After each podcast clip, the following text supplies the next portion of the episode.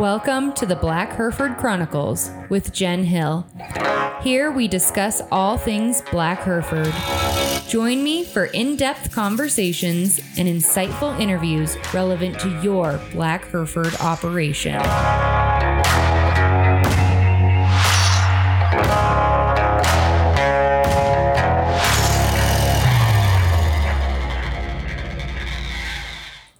Seven years ago, Black Hereford breeder Don Hardin noticed a strange loss in his calves, calves that just seemed to fail to thrive for no obvious reason, out of the same mothers. He noticed a difference in appearance, but wasn't sure what it meant. For many years, Hereford and Black Hereford breeders had noticed similar deaths, but chalked it up to one of those unexplainable things that happen with livestock. But not Don. Like a complicated puzzle, Don knew that he had to figure this out and that's exactly what he did when he discovered the existence of a little known disease with a big impact across multiple breeds of cattle. It's an incredibly interesting story, and I'm thrilled that Don was willing to come visit and share it with us. Let's get started. I have Don Hardin here with me today, and I am just really excited for the story that he's got for us. I think it's something that everyone, whether they are a Black Hereford breeder, a Hereford breeder, or just in the cattle industry at all, is going to find super inter- interesting.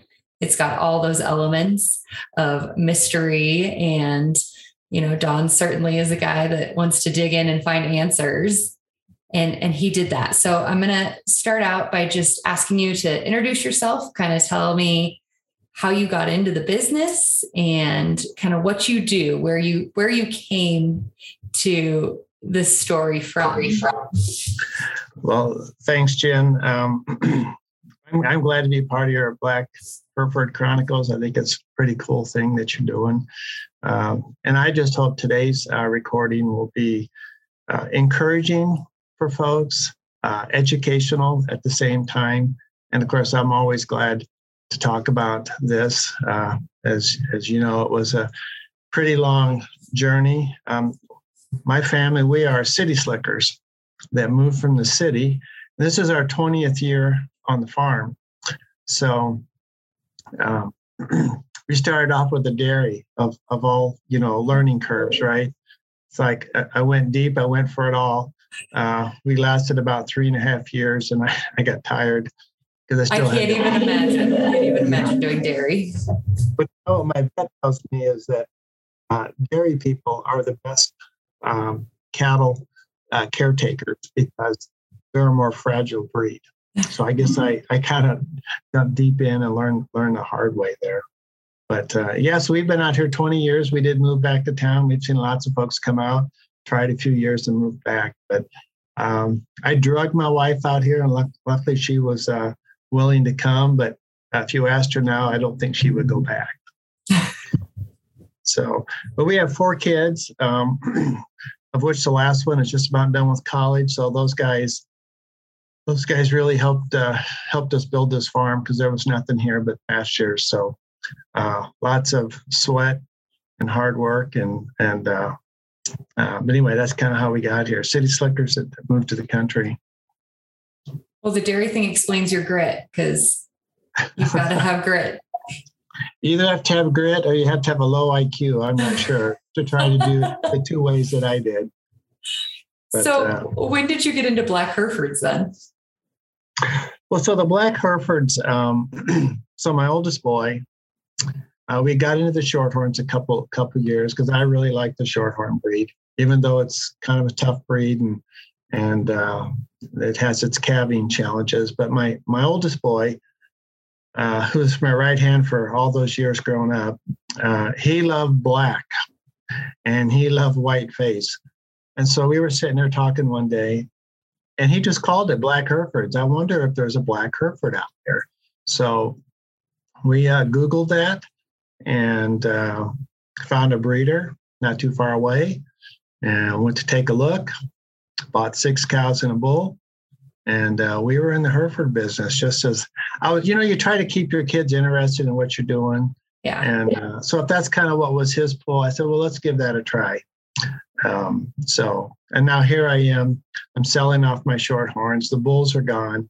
I'm going to become a 100% Black Hereford breeder here as I kind of transition. But it's taken me a few years to think through that. Well, I get it. We we still keep a foot in the Angus world. You know, yeah. it's, it's nice to have some some diversity. Well, you know what you learn from having more than one breed. Yeah, absolutely. Because there's strengths and weaknesses, and then you're like, well, if we can do it over here, then why not over here? And so they kind of push each breed to get better based on you know what they're better at than the breeds you got. So yeah, it is kind of educational. Well, then every time I have to run a crazy Angus cow through the chute, it's a good reminder for me of why I don't want to just do that. yeah, yeah, yeah. I get the vet comments too about black Herefords. Man, these these guys are a whole lot calmer than your Shorthorns, and I've had that a couple years. Uh, comments like that. So uh, anyway, they are pretty docile. Okay, so I want to keep this pretty open ended to you and just kind of tell us about what you first started noticing in your calves and how it developed from there. Because I have to tell you, we had a neighbor who had been in the Hereford business for generations. And when all this first came out and we started hearing about this disease, we called him up and they immediately went, Oh, is that what's happening over here? I think it connected a lot of dots for a lot of people. So, what did you first start to notice, and then how did it develop? Well, I want to. Uh, so before I kind of jump into you know the early days, I, I wanted to set some history straight for for everybody because MSUD has been around since the 80s. It's very deadly, and it is not fun to deal with. Um, it's so it's been in the ABHA since day one. And how do I know that? Because I have a straw from the first bull registered, and he is a carrier.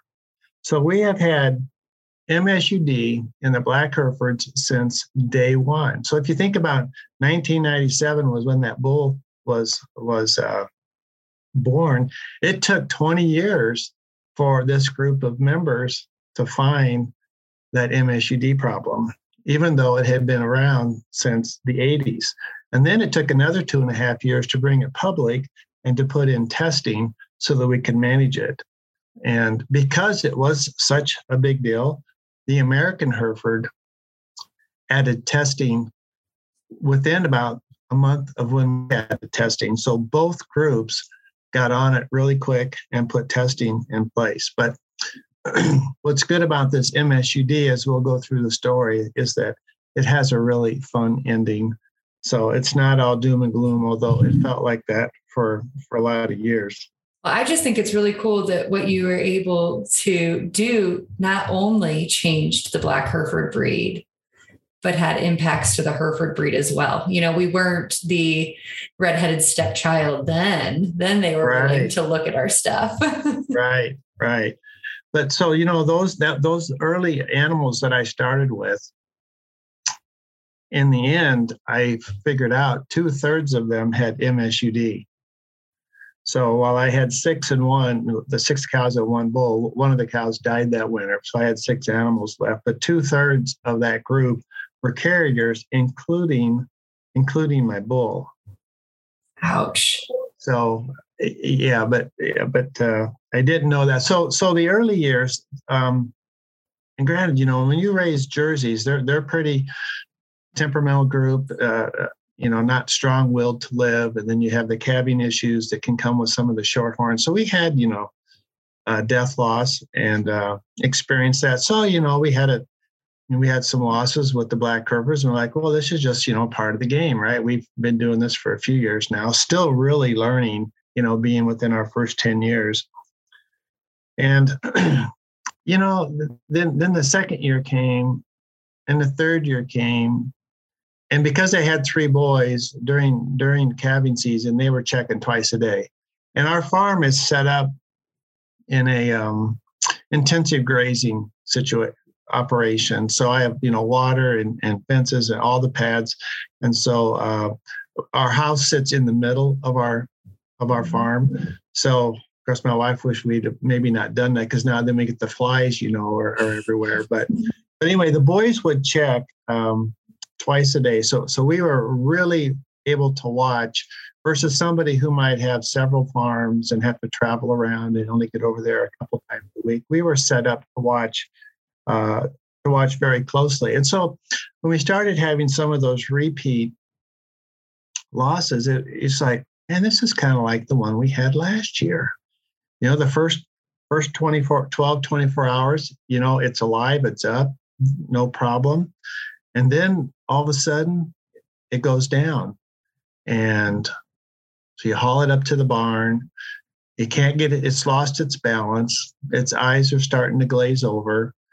Um, and you struggle for several days trying to tube feed it, trying to get it to, you know, come around.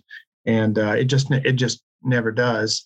Um, also, we started to notice that the hair was a little shinier than normal and a little more wavy than than normal. And so I don't I didn't notice that in the early years, but by the time these things started repeating, I you know I'd be out. It's like, oh hey, watch that one, boys. That one kind of seems like its coat's a little shiny. Watch that thing for tonight, and then there it would be. It'd be down, and uh,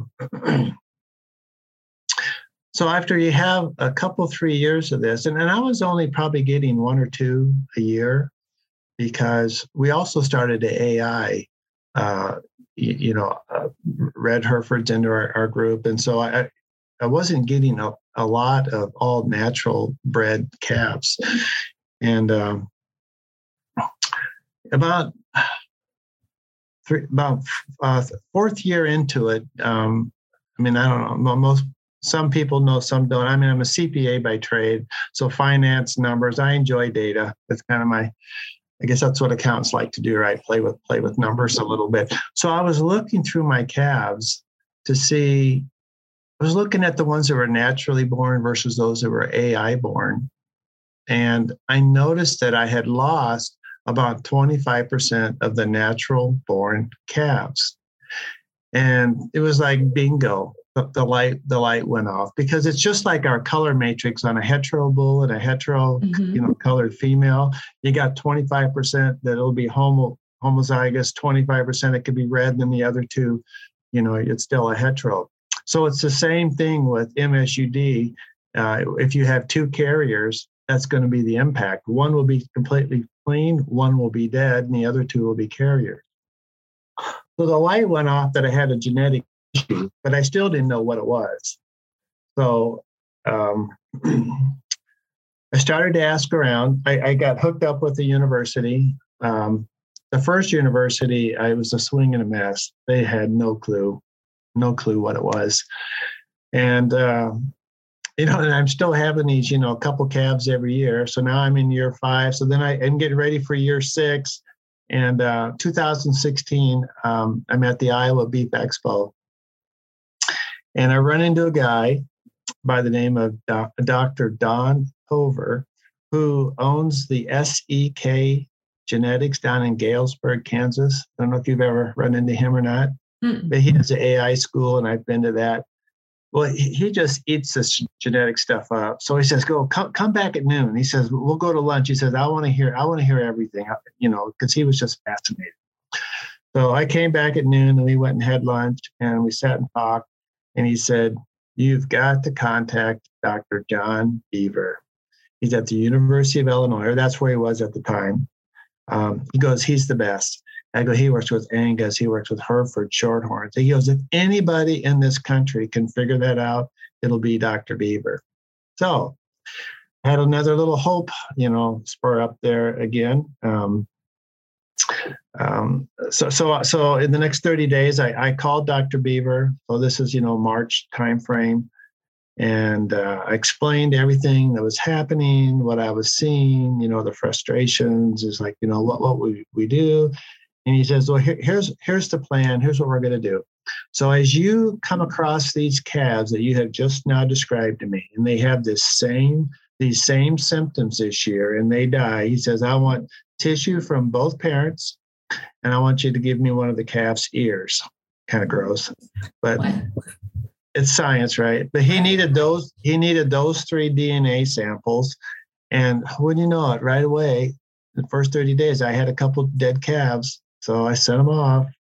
And uh, he calls me back the 1st of June. Now, it's 2016. So now I've been fighting this thing for like six years. And he's, he's got the good, bad, and ugly report. He says, I, the good news is I know what it is. He says, but the bad news is MSUD. And I go, I, I don't know what that is. And so I'm gonna I'm gonna read here kind of uh, what I wrote down because there's I won't do it justice if I try to do it from memory. But MSUD defined it was first discovered in 1986.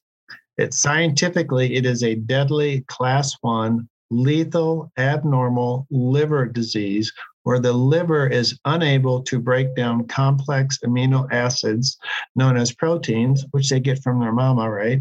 And then the calf will fall into a coma due to brain swelling, unable to eat, death occurs from the lack of nutrition within a few days. And there is zero survivability, right? No, that's right. right. It's zero. Yeah, you can be a carrier, but if you're right. what they call affected, that means you got the MSUD from both parents, and it's it it's a death it's a death curse. So I have to ask, you know, the, the full name maple syrup urine disease. Where does that come from? It's because the urine smells like maple syrup. So crazy. Yeah. Now I don't, I didn't really experience that smell. you weren't sampling? I wasn't sampling and I didn't need to prove that out. I just kind of took his word for it. yeah, that's where it comes from. So, so now, so here we are. We've just discovered this ugly disease. I said, so now what do we do? And he says, We're going to test the entire herd. But if you remember, testing didn't come around till 2019. So it's like, well, what are we going to do? There's nowhere to get commercial testing. He says, I'll run it. He says, you go get a vet out there, you get a blood sample of every animal, you send it in here, and I'll test them all. Uh, and because those guys, those geneticist guys, they kind of have labs on the side for like their experiments right. and stuff that they, they want to look at. Yeah. So anyway, I had 43 cows, calves, and bulls. I had 21 carriers out of 43. Oh, that made me sick. Um, he says, but don't worry. He said, uh, I'll do private testing over the next few years. I'll help you through this. We'll figure out who's affected and uh, we'll help you clean clean th- things up. So his advice was priceless, and I kind of want to share it with with this group. And everybody's a little bit different, but um, for first he said genetic genetic problems occur. They will continue to occur. He says we cannot panic when, when it happens. He says you need to develop a plan, and he says as you go forward, you cull those animals as it makes economic sense. So we don't have to fire sale all these animals because, you know, they've got a defect. So, so that's what we did. It was. I had some really nice bulls that year. I remember just being sick as uh, we sent them to the feedlot, and uh, I just kind of like blocked that out of my memory, like some, you know, bad dream. But so our specifically, so our plan was we moved to clean bulls and I need, I need to pause on, on that for a moment. So my first bull was a carrier, right? Mm-hmm. That, I, that I bought. And at five years old, I sold him because I had a few daughters. You know, that's the right thing to right. do, right?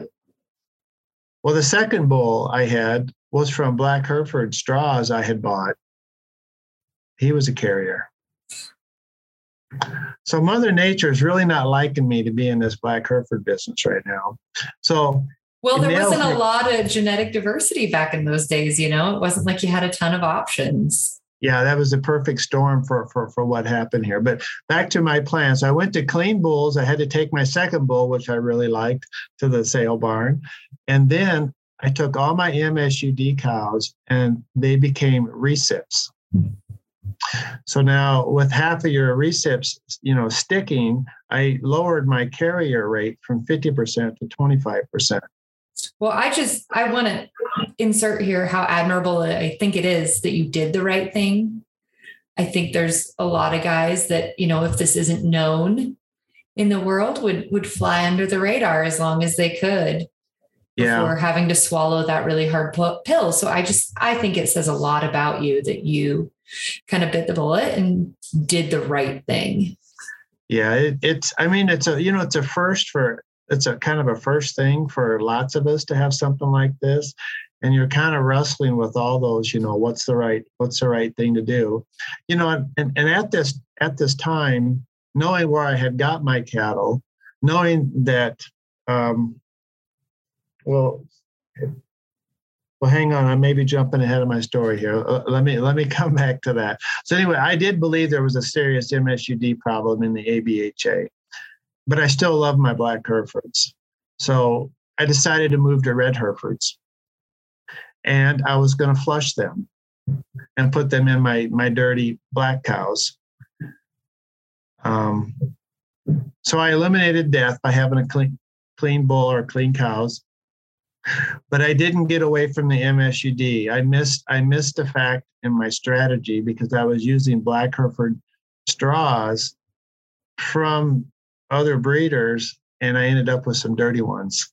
So I got caught in the flushing straw business, you know. So anyway, but I fixed that a little a little bit later. But but anyway, so anyway, so all this happens. This is my change. I start buying red cows in 2016, trying to keep my program going. And so for the next couple of years, continue to you know expand my herd, working with uh, Dr. Beever, cutting out you know the MSUD dirty calves, and then two years later, in July 2018, Dr. Beever calls.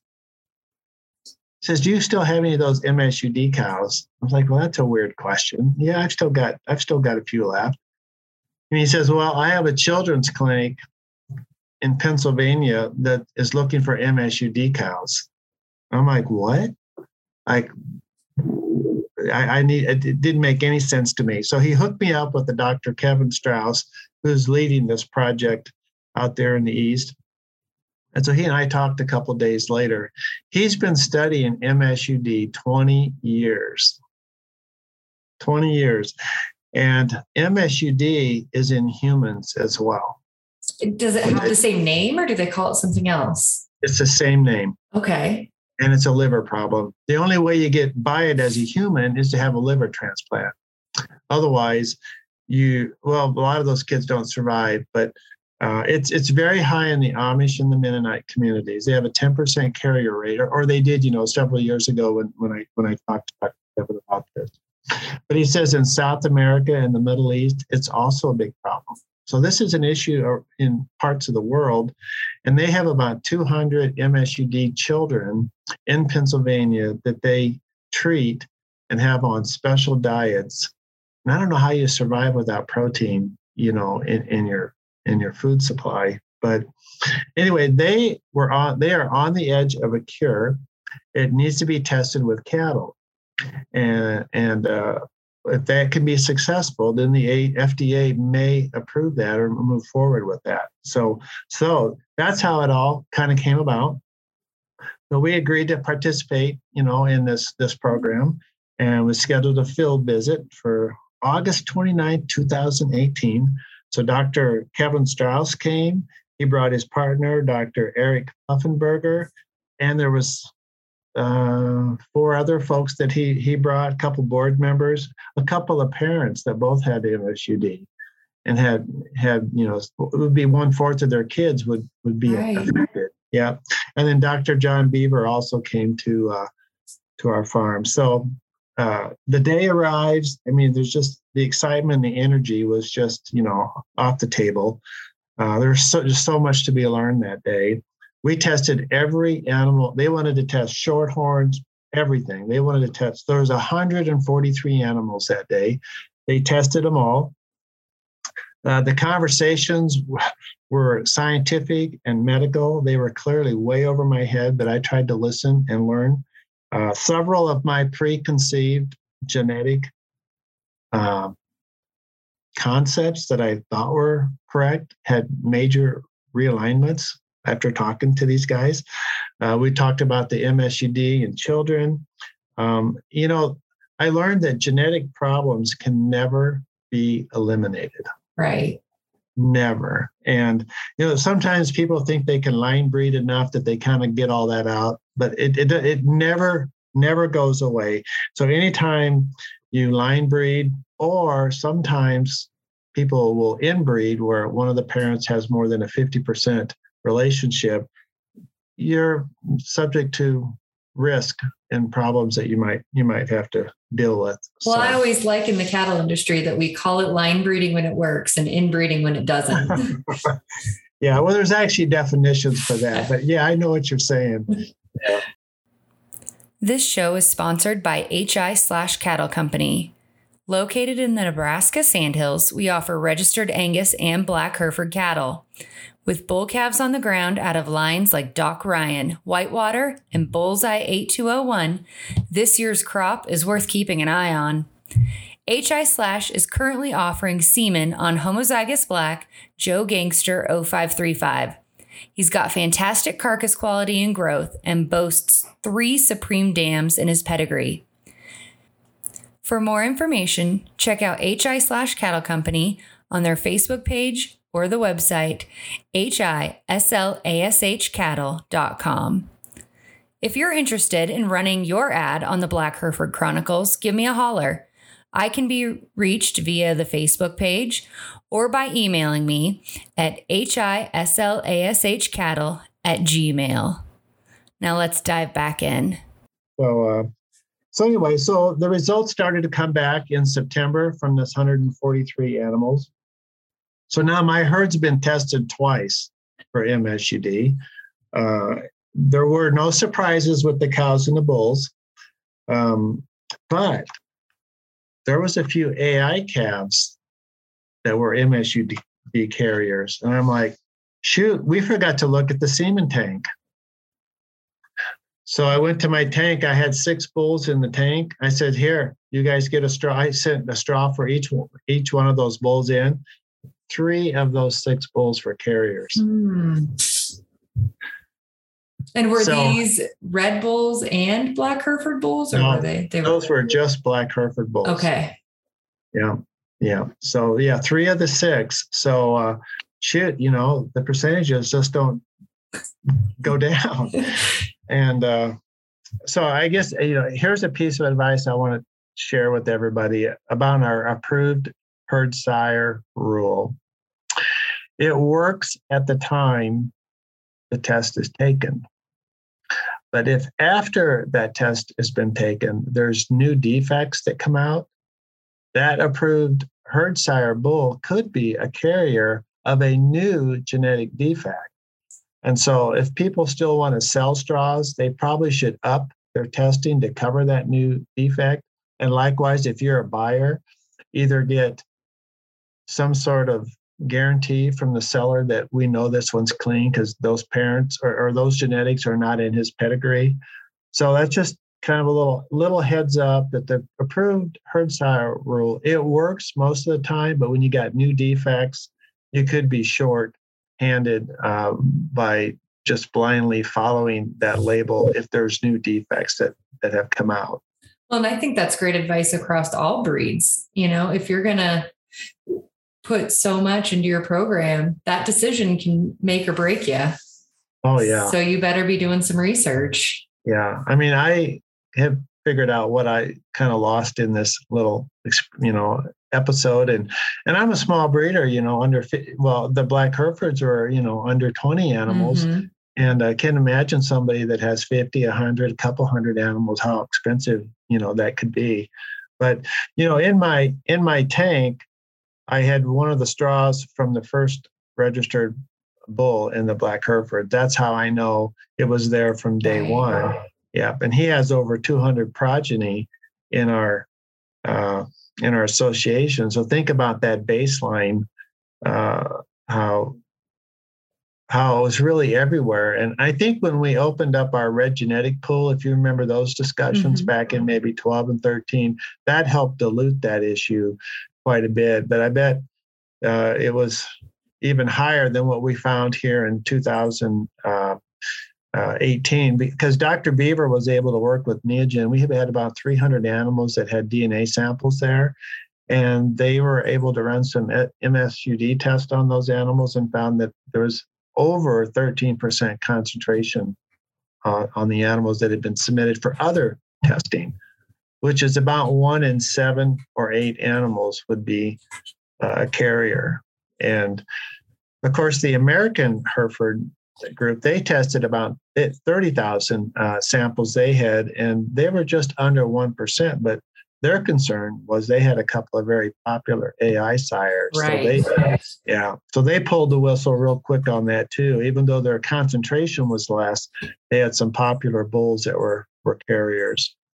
So um, you know, so Dr. Beever and I, we did talk about the ABHA and the MSUD and how, you know the concentration. He says, you guys had the perfect storm for this. And, and you kind of alluded to this earlier, Jen. Mm-hmm. Anytime you've got a new breed and a small pool of genetics, and folks are line breeding, trying to expand this this new breed, um, there's a risk. There's a risk to that. But right. Yeah, but like you know, Dr. Beever says now now all we need is is mandatory testing, and we'll get it cleaned up and we'll get it under control. So um, kind of easier said than done, but there's a, probably a few folks along the way that get hit pretty hard with it. But you know, as a as a breed and association, we can clean this up and, and move on for the most part and uh, be okay.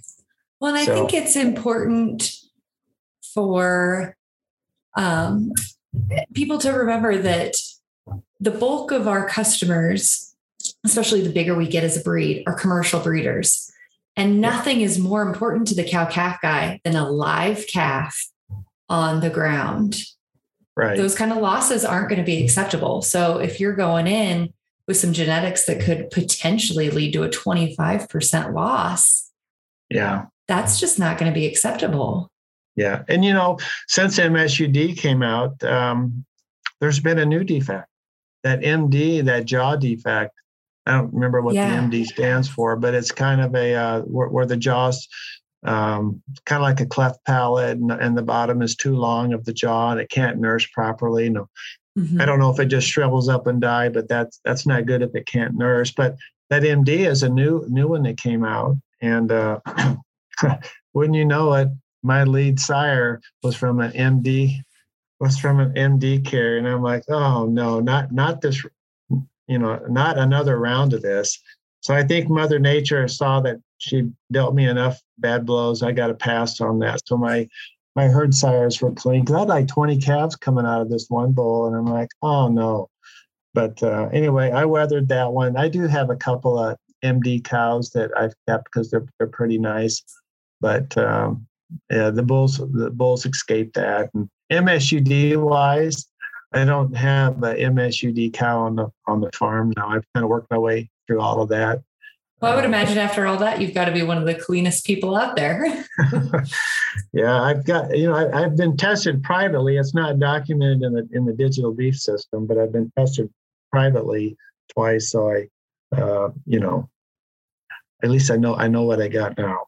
Do you find that now you look at calves with a more critical eye? That you're looking for things that maybe other people might miss? Do you see kind of concerns more than you did before? Well, I am just thinking it would be hard for me not to, you know, always be working, worrying about what's lurking around behind every corner. Yeah.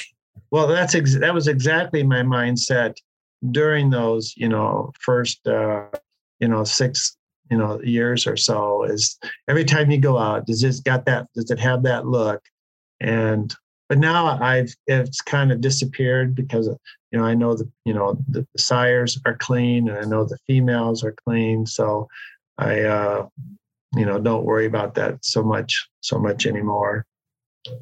But you know it's funny I'm using the same strategy I used with my shorthorns. You know weaning myself off of the shorthorns like I did when I had the MSUD because I'm going to use the, the shorthorns as recips as I kind of age myself out of those cows, uh, rather than throwing them away, they're really good mothers and uh, they're very fertile. So they'll probably have a higher percent of sticking on, on the embryos. So I'm going to kind of go through this same exercise as I transition to, you know, full black Hereford breeder from the Shorthorns. So, um, yeah, so it uh, it works. You just got to be patient. But I know some people, you know, they just want to get rid of their animals as soon as they're. But it just depends where your program is, and if you're still growing or if you're already grown and you have a limit. You know, whether you work through some of those, um, or whether you you know go ahead and cull them. You know, at the next round. So then, when did the ABHA start requiring testing? It was in uh, March of 2019. Okay. And when yep. did the Hereford Association follow suit? You know, I think they beat us by a couple weeks. Oh, okay. I think it was like the last week of February 2019. So, really, within weeks, both groups announced the mandatory testing. How is it marked when you're looking at a pedigree for an animal, how is a carrier delineated on that? Well, when you're in digital beef, if you go to the DNA tab, there is a record of any DNA tests that have been performed on that animal. It's got all the genetic tests required for uh, the approved herd sire rule, and MSUD is inside that herd, that approved herd sire rule. So it's autom- every bull's automatically tested for that MSUD trade, and it'll tell you whether it's free or carrier or clean or not. Um, the MD is, which is new, is not part of our um, approved herd sire so if you're concerned that the pedigree that you're checking on has MD in it, you would want to check and see if that has been an extra test that was added for that bull. But that DNA tab will tell you everybody that's you know whether they're clean or whether they're carriers. And if they haven't been tested if it's if they have a probability of being a carrier. So the um, the percentages don't go down as time goes on. Right it's always, you know, if you've got a carrier, it's always 50% on her first calf and on her last calf with 50% chance. And if that calf is clean, then it is clean. But if that next calf is a carrier, then it's always 50% for the whole life of that of that cow with all the calves she has. So it's kind of under, it's important to understand that math so you can uh, manage your herd, you know, accordingly. Well, I just think it's neat. To, to me, you pulled a little bit of a Sherlock Holmes. you know, a lot of us kind of have this philosophy, and, and it's not wrong. If you're going to have livestock, you're going to have dead stock. It's something yeah. that I tell my kids every year when they're upset, you know, because yeah. it just happens. But to notice all those little things, like, well, they all have a shiny coat, or have you noticed the hair is wavier? I that's just next level observational skills that means I had too many MSUD calves. I probably had 10 or 12. I kind of was guessing. I mean, I don't have an exact number, but you know, one to three a year. And then you just kind of remember.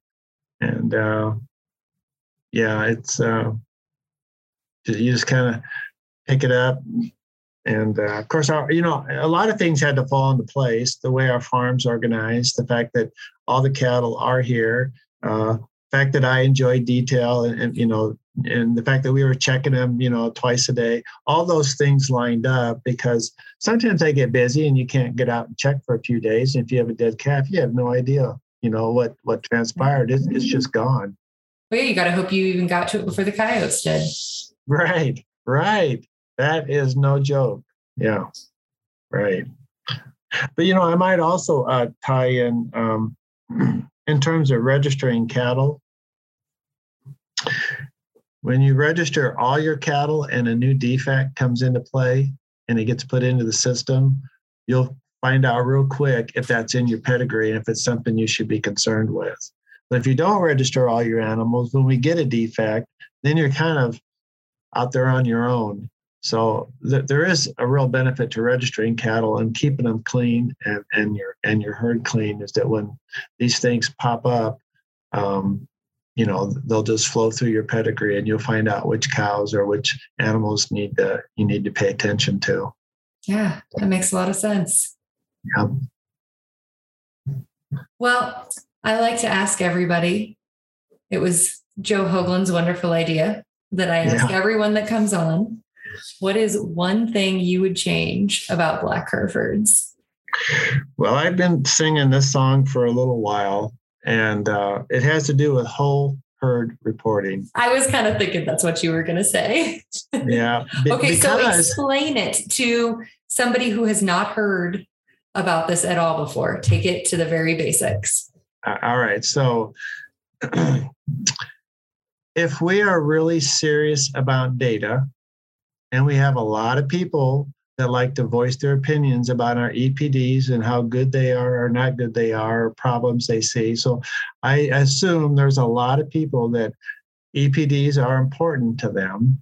Well, then you need to have the data on every calf recorded. And in fact, I had somebody at my farm not too long ago. And I said, you know, when you throw away the bottom half of your herd and only record the top half, your 50% animal now is in the bottom Mhm. 5%. And that's And a hard one for people to wrap their minds around. I know, I know. And if you just think about the math a little bit, and then so here, here's an animal that's in the top 25% of your herd, but because you threw away the bottom half, he looks average. Right. So I feel like this is kind of an oxymoron in that I, I sense our association is very serious about EPDs. And I've said this on board calls before. I go, guys, if we are very serious about EPDs, then we have to be serious about whole herd reporting because those are con- contrarian points of view. You can't have one without the other. And so I think they've got that message. Um, but how you deliver it and, and how you educate everybody about it is still you know something that needs to be played out. But i think if we really want the best epds to show for our we need to have every animal recorded um, and uh, so that we know really who are the average and who are the top quarters. And and uh, then then i'll know we're serious about uh, epds the shorthorns did this about 15 years ago in the early 2000s they got really uh, into genomics and they, you know, EPDs. They were really pushing this, and that's when they realized they needed to go to whole herd reporting because they needed every animal recorded in their system. So they, you know, they're bigger than us. They kind of learned that the hard way, you know, what the need was. But that would be that would be my my request or or my desires to see us move to a whole herd reporting so that we collect data on on every animal in the breed. So we really know who the top players are and where we want to take our herds. Well, and something I keep trying to figure out and, and I don't have an answer to is a way to incentivize that. You know, how can we better incentivize people to submit the data? And I don't know what the answer is, but there's got to be something out there. Yeah. Well, I think some of it might be in, in our pricing structure that that could be not necessarily more expensive, but less expensive per animal. Might be a little bit more overall, but I think there's there's there's some uh, studies that we need to do around the pricing to to have it be kind of a win-win for everybody. Um, so I, I Well, and I know Angus is introducing or recently has an option to kind of do one or the other as they're trying to to introduce whole herd reporting and encourage it more. And that's Yeah. not a terrible idea. yeah, and then that way it gives people time to to adjust and to think Right. about it, and it's, we're not forcing it on people, but we give it, you know, give them the opportunity, help them understand what it is, and then you know, over time, as you kind of get some momentum going, uh, I think it'd be a real healthy move for you know our association at, at some point. Absolutely. Yeah. Well, thank you so much. I really appreciate that you came on and that you wanted to talk about this. It is really interesting stuff. And thank you for doing that hard work and digging in on MSUD so that we could figure it out. Well, uh, you're welcome, and, and thanks for in, inviting me on here. I uh, had had many many times where I thought I was losing and, and not gonna you know win at the end of the day, but man, a nine year journey that was uh, uh, you know we made it, and, and now hopefully we can share that with other folks and uh, uh, and we'll know better how to handle the next, uh, you know, genetic DNA issue, and uh, our breed can go forward. And and uh, I mean, because guess what? I mean, we impacted the red the red group too with this. So, well, now you've got all the connections, and you're the expert, so we can just send everybody your way. Well, I don't know about that, but I'm glad to help. I'm glad to help if I can. well, thank you. You're welcome. Thanks for listening. You can get in on the conversation over at our Facebook page at Black Hereford Chronicles, where we'd love to hear from you. Of course, don't forget to leave a review wherever you get your podcasts.